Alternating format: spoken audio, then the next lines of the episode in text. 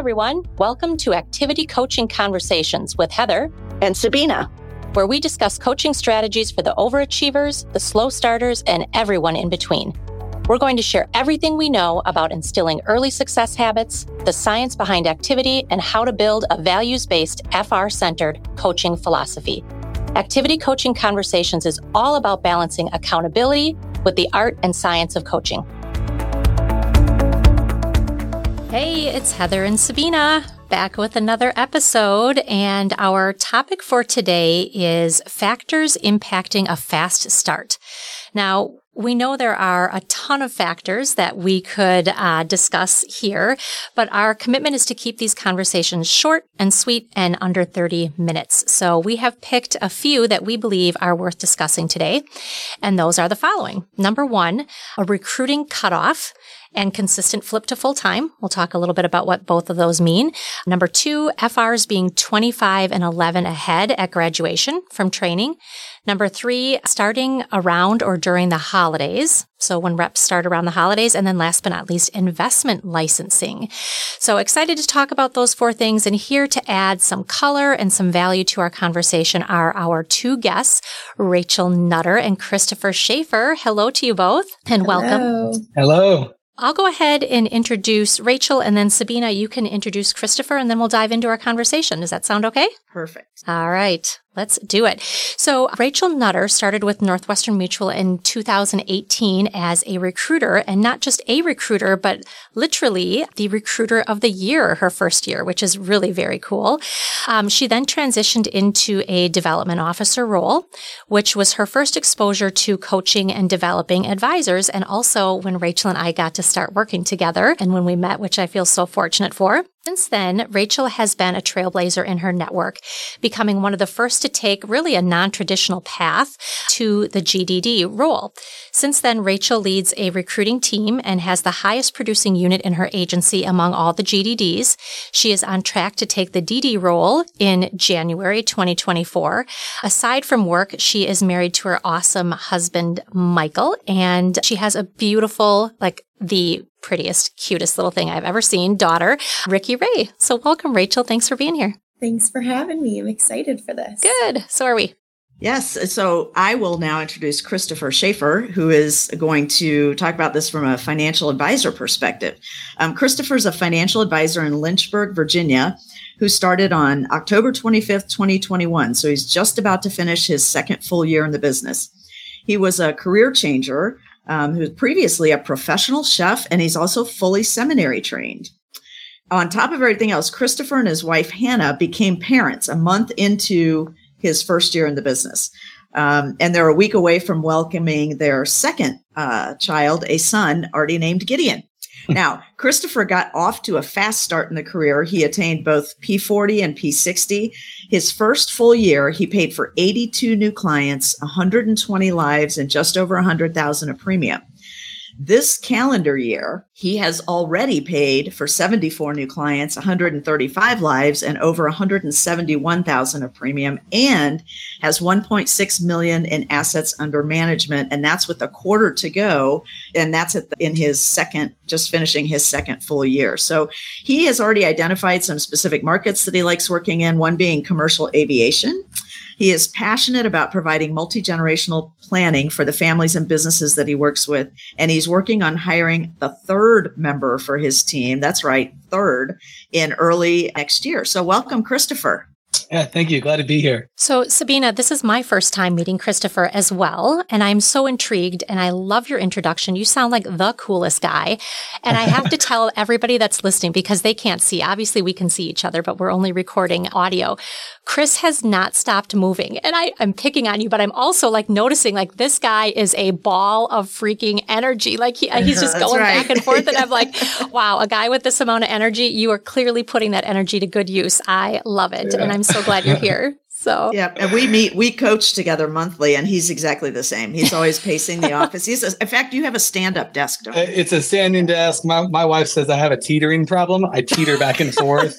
yeah, I, I, tried to sit for maybe two days when I started. Oh, I have an office job. I should sit down. Yeah, no way. Yeah, so I can TVs tell. are mounted on the wall. I have to stand. So, yeah. I love it. It's a good energy and it's clearly working very well for you.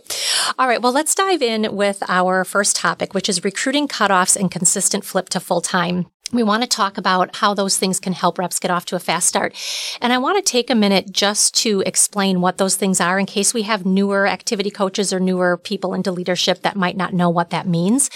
So when we say a recruiting cutoff, what we're referring to is a set date in which you will not offer contracts anymore up to the next training class. So for example, some offices will have a four week cutoff, meaning we're not going to offer any contracts uh, any later than four weeks prior to the sales school or six weeks. And then a consistent flip to full time means that after sales school at a certain date, it might be the Monday after sales school, it might be a week after, whatever date the office decides, they flip all of those people in that class to full time contracts on the same date. So that's a little bit of background on those things. And what we want to talk about is how utilizing those strategies or those approaches can help them get off to a fast start. So I have a lot of thoughts on this because this is something that we measured quite some time ago in the early productivity experiments, but would love to hear from, from both of you. Rachel, we'll start with you. What do you see as the pros and cons to having a recruiting cutoff and a consistent flip to full time? And when we talk pros and cons, what are the pros and cons to specifically getting the FR off to a fast start? Yeah, so I have I have lots of thoughts on this, pros and cons, because I think over the overarching theme is that it provide like having a cutoff and having a consistent flip to full time provides a lot of clarity, not only for the new rep, but also for those coaching and just setting expectations across the office. So I think overall it provides a lot of clarity for everybody, which is a good thing. Clarity is kind. However, we used to not have a cut recruiting cutoff, or we did, but it was very loose. So we've really over the last probably year and a half crack down more on it. And I think it's been a very positive thing for our office. So I would say a pro of having a recruiting cutoff is it keeps everybody accountable of what needs to get completed before uh, we use NTP. So sales school, financial planning academy, whatever you want to call it. Um, there is so much, as we all know, that a new rep has to do prior to even sitting in training, whether or not investment license added in. And I know we'll probably talk about that later, but even just the bare minimum of getting a part time contract on. So that's definitely um, it's a pro that we have a recruiting cutoff because then we know that the rep that's sitting in training bare minimum will be at least have what they need to get started. A con can be it's it can be hard because you you know as an agency we have numbers that we have to hit with bringing in recruits and sometimes different cutoffs don't work for the candidates and we have lost some candidates because of that. We could argue they probably weren't the right fit anyways so it can always go back and forth but i think overall it provides a lot of clarity for the recruiter, the leader, the coaches, but then also the new rep because we're setting expectations of what has to be completed prior to to beginning, at least for the recruiting cutoff side. One of the things that's interesting is oftentimes I think leaders believe they're doing the right thing for the candidate by saying, well, they're in a hurry and they need the benefits and, you know, they're, they're out of work right now and we want to get them started as fast as we can. So, ah, we'll, we'll just cram all of the stuff they need to do, DYM and the basic, you know, all of the stuff that needs to get done before training. We'll just, we'll get it done in, in two to three weeks. But it's really not fair to the candidate in regards to having them be as prepared as they possibly can um, and having a fair start at this. So I, I think just hitting pause and saying, you know, what is the bare minimum amount of time? And when we shortcut that process, who is it really helping and who is it hurting? And I yeah. can, given my long history with Northwestern back in the day, we tried to have a recruiting cutoff, but then somebody would meet somebody and they'd be so amazing and we got to jam them in this training class. 100% of the time, those people did not stick. Right. So because we rush them through, it's a logistically and just emotionally intellectually it's a it's a complicated process there's a lot to do so you have to have the right amount of time yeah, it's a lot to prepare for. And they're starting a business, right? I mean, when do you know somebody that says, I'm going to start a business and they start it in a week or two or two weeks? It's not really that feasible.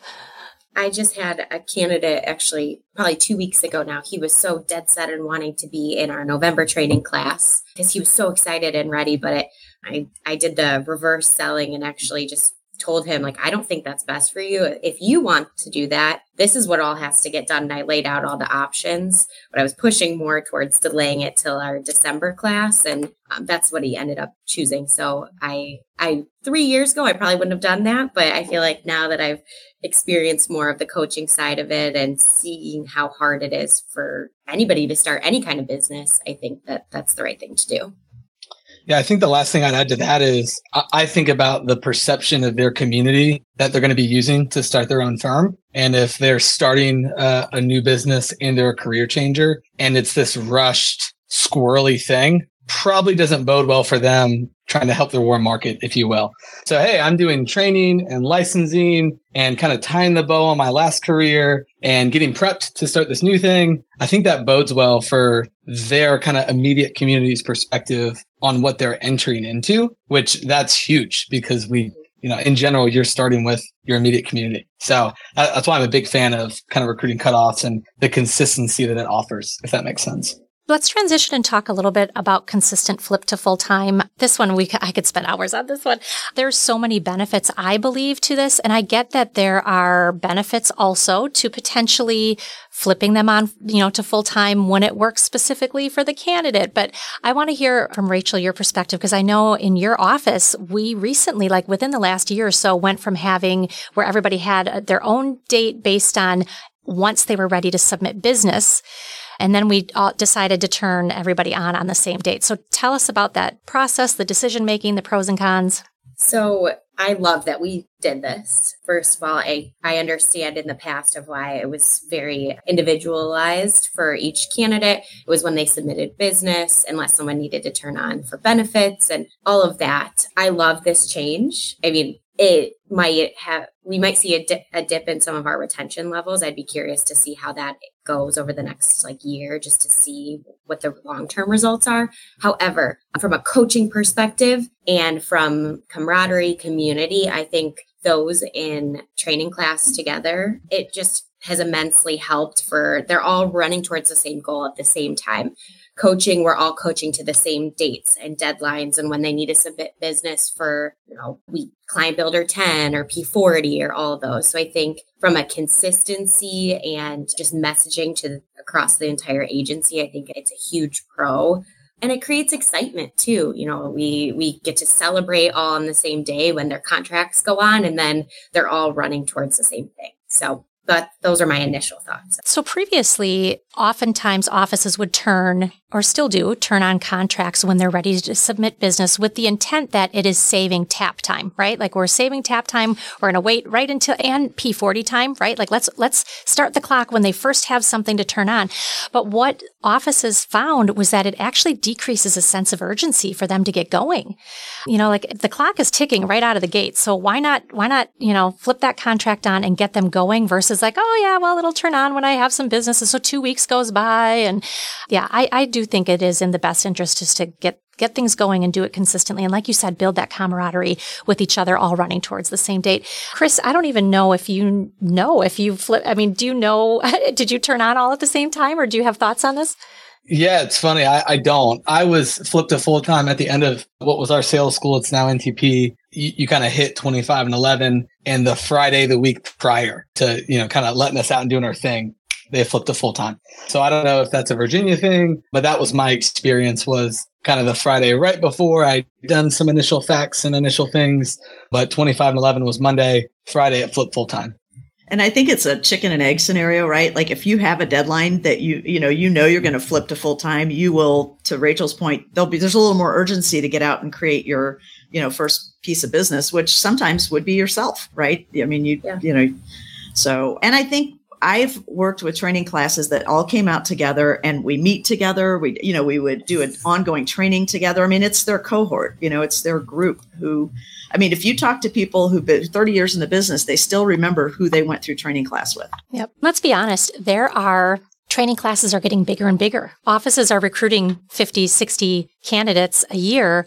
Imagine having 50 or 60 different contract dates to have to, I mean, we're, everybody's busy. So from an efficiency standpoint, just to be able to say, okay, this class's P40 date is this, their client builder 10 or 25 or their new client bonus date is this. It just creates some major efficiencies, which is also helpful, not just for the candidate, but for tracking purposes for the office and for leadership. So you both mentioned, and Christopher, you did for sure the 2511 ahead, which is, you know, a huge proponent, I believe, of getting off to a fast start. I've worked with offices who have that as a requirement to graduate from training, or they have a, a dollar amount, a bonus or something of the sort associated with it. So you get an extra thousand dollars at graduation if you're 2511 ahead.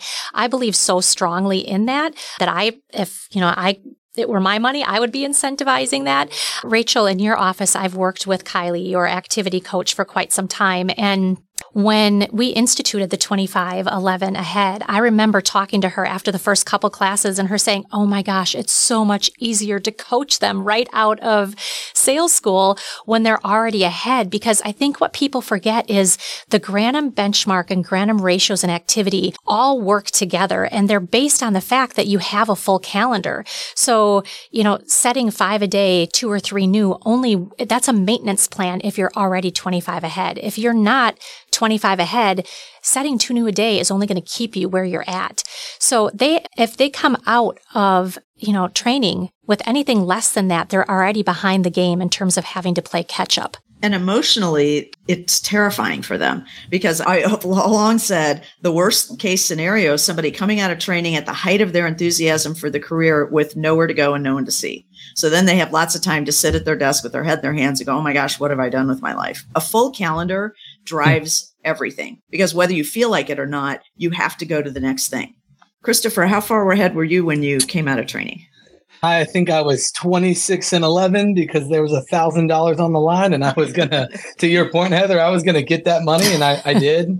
I think it's so important because it is a cycle. So starting kind of with a full tank of gas, right? Like yeah. why would you why would you start an engine for the first time and have the bare minimum fuel in it? Like that's goofy. I think the bigger point is long term if the person makes it in the career, it's just training you how to always run your practice. You know, my my MD and mentor, I, he'll even look at someone kind of no matter where they are in their first five years. And if they've gotten off the cycle, his advice is Heather, cancel every appointment you have this week, push it to next spend the whole week dialing, get back to 25 and 11. Mm-hmm. And then you can get this thing going again. But if you're in purgatory of eight to 10 meetings, you're never going to catch up. And so I, have seen him do that. I thank God I never was the one he was prescribing that information to uh, and advice to. But I think it's true. If that cycle is going, uh, it's perpetual. If it's not there, it's it's a lot harder. Christopher, I'm stealing your analogy. When do you ever go on a long trip and start with a quarter a tank of gas or half a tank of gas? Never. Like the car is clean, it's got a full tank of gas, you're ready to go. I love it. That was awesome. Rachel, what are some of the things that your office is doing to help ensure that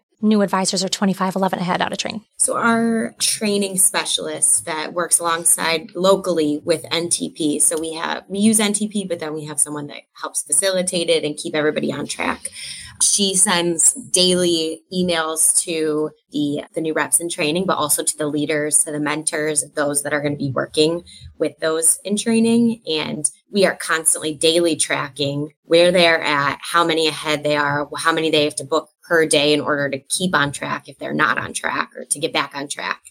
And so daily check ins with those that are in training from the mentor, the leader, I think that's crucial. At least that's what I've been doing with those that I'm coaching. Those are probably the, the big things. We have daily phoning and training, which I think a lot of people do across the system. I think that's an expectation, but we always say it's better to be overwhelmed with a full calendar than to yes. be overwhelmed with an empty calendar. So exactly. just the the accountability of checking in and and messaging that like this is the expectation. Everybody in our unit hits 2511. So don't be the one, I don't want to use a scare tactic, but don't be the one that well. kind of breaks that streak for us. And nobody ever wants to be that one. So I think right. that's what might be helping. Well, and I always tell people it's you want a calendar where you're hoping people will cancel because there's no way that you will be able to see them all, rather than mm-hmm. a calendar where you're hoping everyone will keep because you know they're not going to, right? Yeah. If you come in 10, 12, 15 ahead, you're like you, there's no margin for error. You come in 25 or more ahead, you're like, I cannot possibly. In fact, people will tell you that right out. Like, I can't possibly see all these people. I'm like, don't worry, you're not going That's to. the point. Yeah. yeah. exactly. And I would zoom out to new advisors and I just tell them all this when I do, you know, kind of expert insights during their NTP training. I just say, look, this is ultimately a job of doing, not of knowing. You have to know a lot of things and continue to learn. And I know a lot. I'm a smart guy, but it's a job of doing. And so, you know, we use this analogy of, of water skiing. And when you learn to water ski for the first time, they throw you in the water. You put these paddles on your feet. You feel like an idiot. They tighten the, the rope and say, are you ready? And uh, yeah. And they put the power on, hit the accelerator. Y- you don't come up, you eat it and they loop back around. And no one on the boat goes, Hey, Sabina. It. Yeah, no one on the boat says, Sabina, don't you love to water ski? You haven't water skied yet, right? No, what do they do? They circle back around. They say, Are you okay? Mm-hmm. And then they tighten the rope back again. They put the gas on. You get up a little further. That takes five or six times, and every time, you okay? You want to you want to keep going? Well, once you get up and you can hold the rope for 30 seconds and see the waves and enjoy it and learn to, to steer and go over wake, then we ask you, do you actually enjoy water skiing? Well, that's this, that's this business. A rep two weeks in does not know what it's like to be a financial advisor. They haven't done the work to, to actually experience it yet. So I don't ask people two weeks in, do you like being an advisor? I just go, are you okay? Because you haven't even done it yet to know if you like water skiing, if you will. Um, and so that 25 and 11, that activity and that job of doing, not of knowing is really important to actually build a firm and, and not be an employee, if you will. So that's an analogy we use all the time that I think really hits home to us that know kind of the back end of it. So Christopher, you so are you in leadership? Nuggets of wisdom. He I does. I was just going to ask him if he's in leadership yet. Are you in leadership yet? So I am a green GDD. So I'm probably four months in. So Rachel's going to have some emails from me asking some advice. Uh, sounds like I, I, know who I need to emulate. So yeah, yeah. Well, it sounds like you're leading already. That's why I asked. I think you're going to do an amazing job. I'm excited for you. Thank you. So, all right, Sabina, I'm going to toss it to you to talk a little bit about getting started in the holidays. Yes, that's that's a big it's a big deal because not everybody who starts like I'd say you started in late October. So you came right in in the first 4 weeks you had Thanksgiving staring at you and then Christmas and the the normal litany of of objections during that time of year is a little different. The, the phrase that pops out of people's mouth is oh just call me after the first of the year, right? So when you started, so you started at the end of October, a month later had a baby, but yet yet made it through the holidays. What are some things that you like language maybe that you used to overcome the holiday objections or how did you think about the holiday objections yeah it's a, it's a big topic so i'm gonna i think there's a couple areas in there. So I, I guess the first to paint the picture yeah started the end of october. We were due november 18th but my wife went all the way to two weeks late trying to have a natural birth. So i was genuinely in no man's land. I'm like dialing on the due date like haven't come yet so i'm trying to trying to get meetings next week. So i leaned i mean i did exclusively all joint work for at least the first four months if not longer so that's important just kind of 1st mm-hmm. things first. After my daughter was born december 1st when she was five days old had some crazy medical stuff. She's fine now praise god. But we spent a week in dc so we we were out for the count in dc for seven days spent time at uva before that. I came back to work and it was like December 16th. Like literally, I was like, okay, here we go. So I had a couple of open cases with joint work that was kind of doing their thing while I was in the hospital with my fresh baby and wife. And so it was very hard when I don't want to repeat that stage of my life probably ever again. But just to paint you the pictures, when I now hear reps complain about the holidays, I I have no empathy, as you can imagine, because I went through it. So a couple of thoughts on on the holiday like season and, and, objections you'll get. I think one, just first things first, be normal. Like empathize with people around the holiday and their experience and what the traditional American life is like over the next six weeks. Like one, just be normal.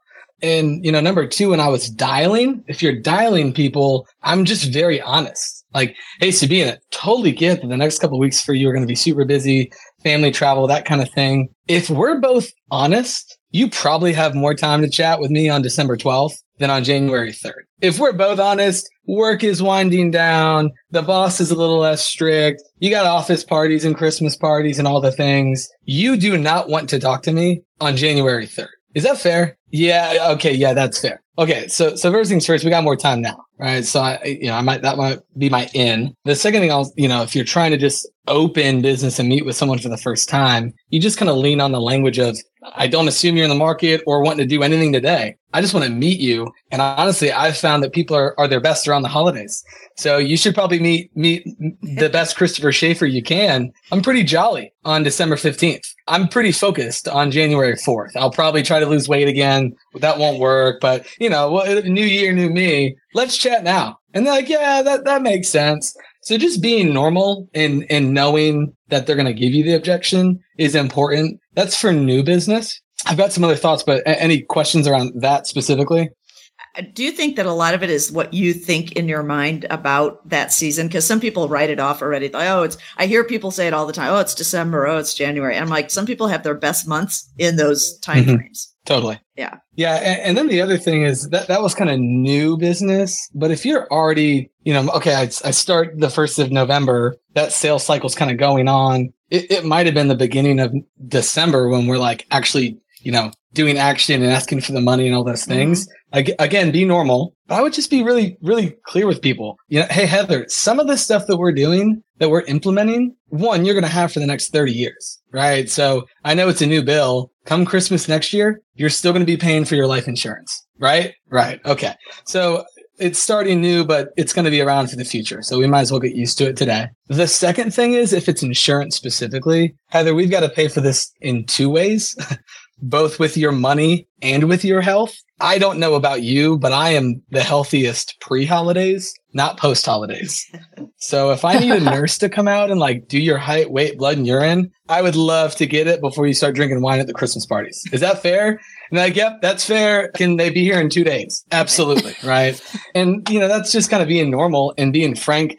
That's someone you already have a relationship with. You, you, have onboarded them. Mm-hmm. But I'm just very clear with them. Like, this is probably when you're the healthiest. Now's the best time to start. And that's, it worked out. So here we are.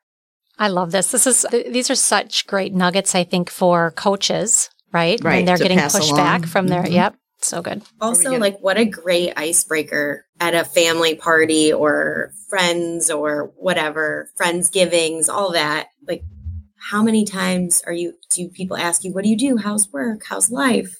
I mean, you don't have to do a hard sell, but if you come across, you know, cool, calm, collected, this is what I'm doing, people are attracted to that too. So I think it's a great mm-hmm. time to be in front of people instead of being like behind the phones, being actually out front of mind with everybody. Mm-hmm. And not using it as an excuse not to do things, right? Some mm-hmm. people just are like, "Oh, it's the holidays, you know, I'll I'll hit it hard after the first of the year." You know, and then it's just just rolls on from there. It's it's all in your mindset. I'm definitely hearing in an abundance mentality. Like, you know, it, it could be scarcity, like, oh, it's not going to work, but here's all the reasons why it won't work around the holidays versus I'm going to make it work. And here are some ways in which I can do that, some language I can use, some approaches I can take. It's awesome, Christopher. Yeah. ask my wife. She would say, you know, the, the family mantra is ABP, always be prospecting, right? So it's Christmas parties. I'm not selling. No one wants to be sold but I am prospecting socially and normally, right? Like be normal. Again, back to that point. But it's a great, it's a great opportunity. And um, if you're excited about what you do and can communicate it succinctly, but be, you know, interesting, man, I'm, I'm always busy in January because I met new people at Christmas parties. So are we going to talk about the investment piece well, next? As I was, I, uh, yeah, I was just curious to get Rachel's take on when you encourage people to do their investment licensing they take their test because it's one of our top 10 excuses is oh i've got to yeah. study for my you know and start your favorite exam yeah so this is coming from me as well because i've taken them in my non non-traditional i'm using air quotes because obviously people can't see me but i guess it is maybe a little bit more traditional now than we thought but i took it while working full-time while running a team and I would not recommend that to anybody just from my own personal experience. It was very stressful. It's a lot of work. So every time I'm coaching someone, I mean, with the cutoffs too, I am telling them the reality of what it's going to be like if you do not get at least the SIE done. I think mm-hmm. maybe the six and 63 could be a little bit more manageable with a full calendar, but it depends. It's very situational because it's just like situational coaching. You know, you it's very dependent on everybody's situation. But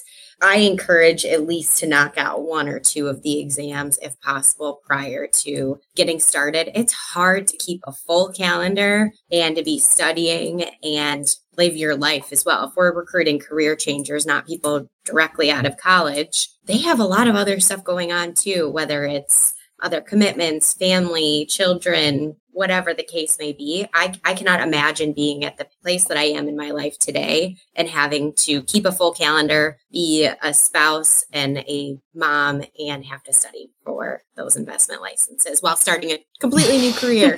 I think it's important to note, though, that you did do it. You're just saying it's not ideal. Like that yes. is part of the mm-hmm. reasons why cutoffs are important and having enough time before they go full time is if you can get it done before and get it out of the way, that would be obviously ideal you can learn if someone is able to pass the test because mm-hmm.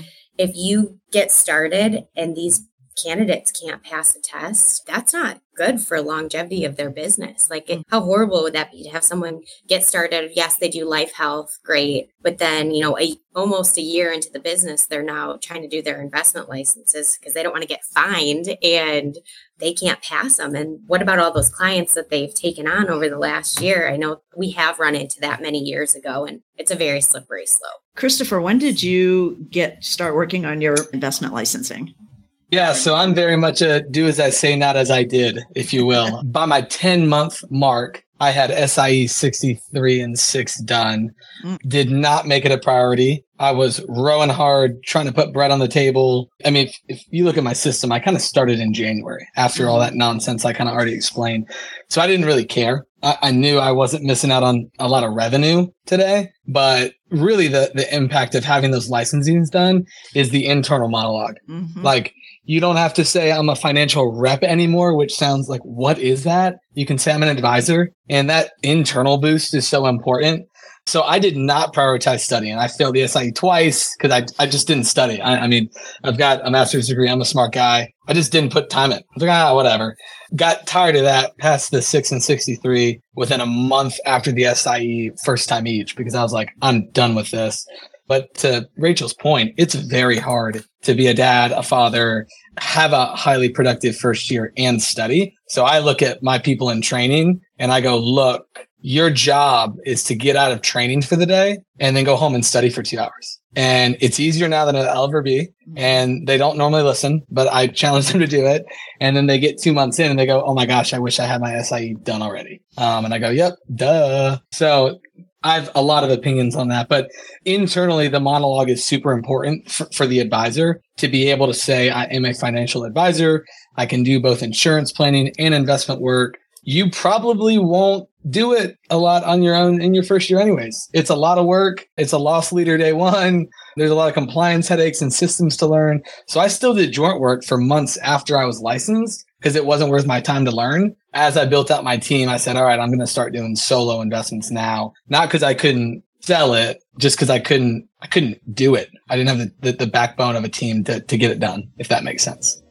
So the most important thing I think I heard you say was it's not it doesn't generate revenue immediately. It's more of a confidence builder internally because so many people think I'm going to pass my exams and my whole business is going to turn around. And I can so just hammer on that for 10 more seconds.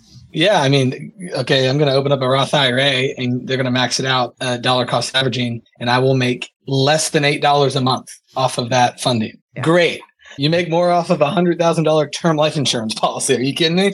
But it's a lot of work, it's a lot of complexities. So long term, AUM grows. That'll be my paycheck in 10 years. My paycheck, you know, year two is onboarding new clients. We are in an, a client building role currently. But in the future, everything this family does with me will be with me.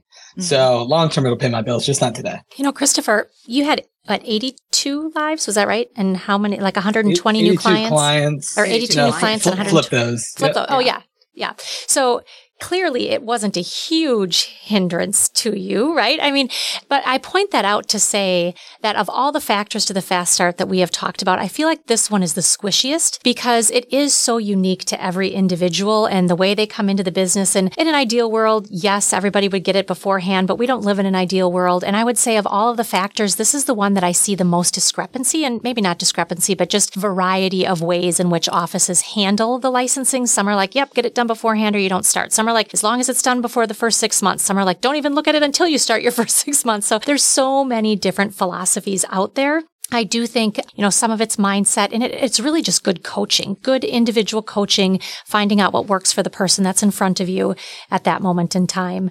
Cause it, that, it's a tough one. It really is. No, no clear or right answer. I've also seen new reps delay calling people on their market identifiers because they are not investment licensed. Mm-hmm. And um, again, it's a very squishy subject, but that's that can be a con to the coaching side of it. It's like trying to get them to call their natural market, call mm-hmm. these people, but then they're like, well, but I'm not. I don't want to sound like I can just do insurance. Nobody just wants insurance. So it's a, again, slippery slope, push pull. Mm-hmm. Depends on the individual. Yeah, and, and to that point, I would just say they don't understand how to how to position joint work well because I get to steal the swagger and credit credibility of my joint work partner, even if I don't do it. So if you look at me now in some of my joint meetings, our team does exit planning for business owners who are monetizing their life's work um, and selling 25, 30, 35 million dollar businesses.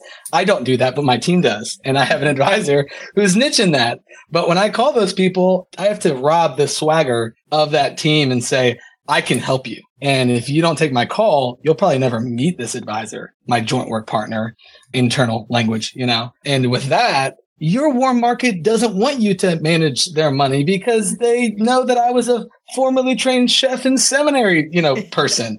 Why would I give Christopher my assets? No, I'm giving Christopher's mentor my assets.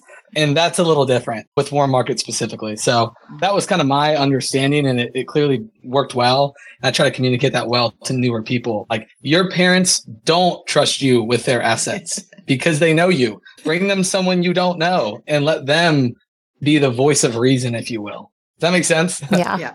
Yeah. Yes. well, we are at 40 minutes. I want to give one last opportunity before we wrap up to see Sabina if you have any other questions. And then if either of you have any other final thoughts on anything that you believe is important in regards to helping advisors get off to a fast start. I feel like we could we could spend another hour and a half Easily. with this dynamic duo. Easily. but I I have asked the ones I wanted to make sure I got done. So Rachel, Christopher, any final thoughts? I would just say ahead, we we gave a lot of insights today. Lots of ways you could go with all the advice we we said, good rules of thumb, best practices, but it all depends on the right person you're bringing in. It depends on their situation. So I want to reiterate that to any coach that's listening or anybody that's listening. Like, you know, these are not the hard and fast rules, but these are things that have helped us. But just be very aware of who you're coaching, who you're talking to, because you know, if one person can do it, so can someone else. So just keep that in mind when you're coaching. I guess my last two parting thoughts are we, we didn't talk about like ACE coaching in the first six months. Mm-hmm. That saved my first six months, to be frank. I, I, got kicked in the butt in January. Like, all right, dude, life happened to you for two months. You got four months to hit your first six month goals let's get after it. So, you know, my P40 award goes to Barclay Anderson, my my ace coach, if you will, and he knows that. So that's the first. I think the second to Rachel's point, it all depends. But if you're a coach, helping inspire the people you're coaching to implement quickly. I would argue I'm one of the fastest implementers of advice I hear. And that's why I'm having success, not because I'm the smartest or the brightest, or I'm just really good at taking notes and doing the things mentors tell me to do. So, you know, I, I hear in our system, you know, person A is really coachable, person B is not.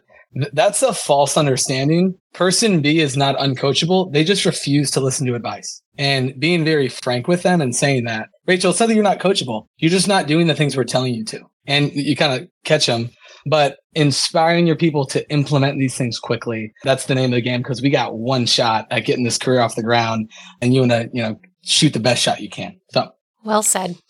You both are fantastic. Thank you so much for your time. We had fun. Like Sabina said, we could, uh, we'll have you back again because I want to talk more. This has been awesome. So thank you both. And um, we'll see you back here next time. Thank you. Thank you. Thanks for joining us today for Activity Coaching Conversations with Heather and Sabina. If you found value in this conversation, please like, share, and leave a review in your favorite podcast app. And to learn more about our activity coaching clinics and how to hone your skills, visit heatherpriceconsulting.com. Link is in the show notes. Thanks again for listening. Keep learning and growing.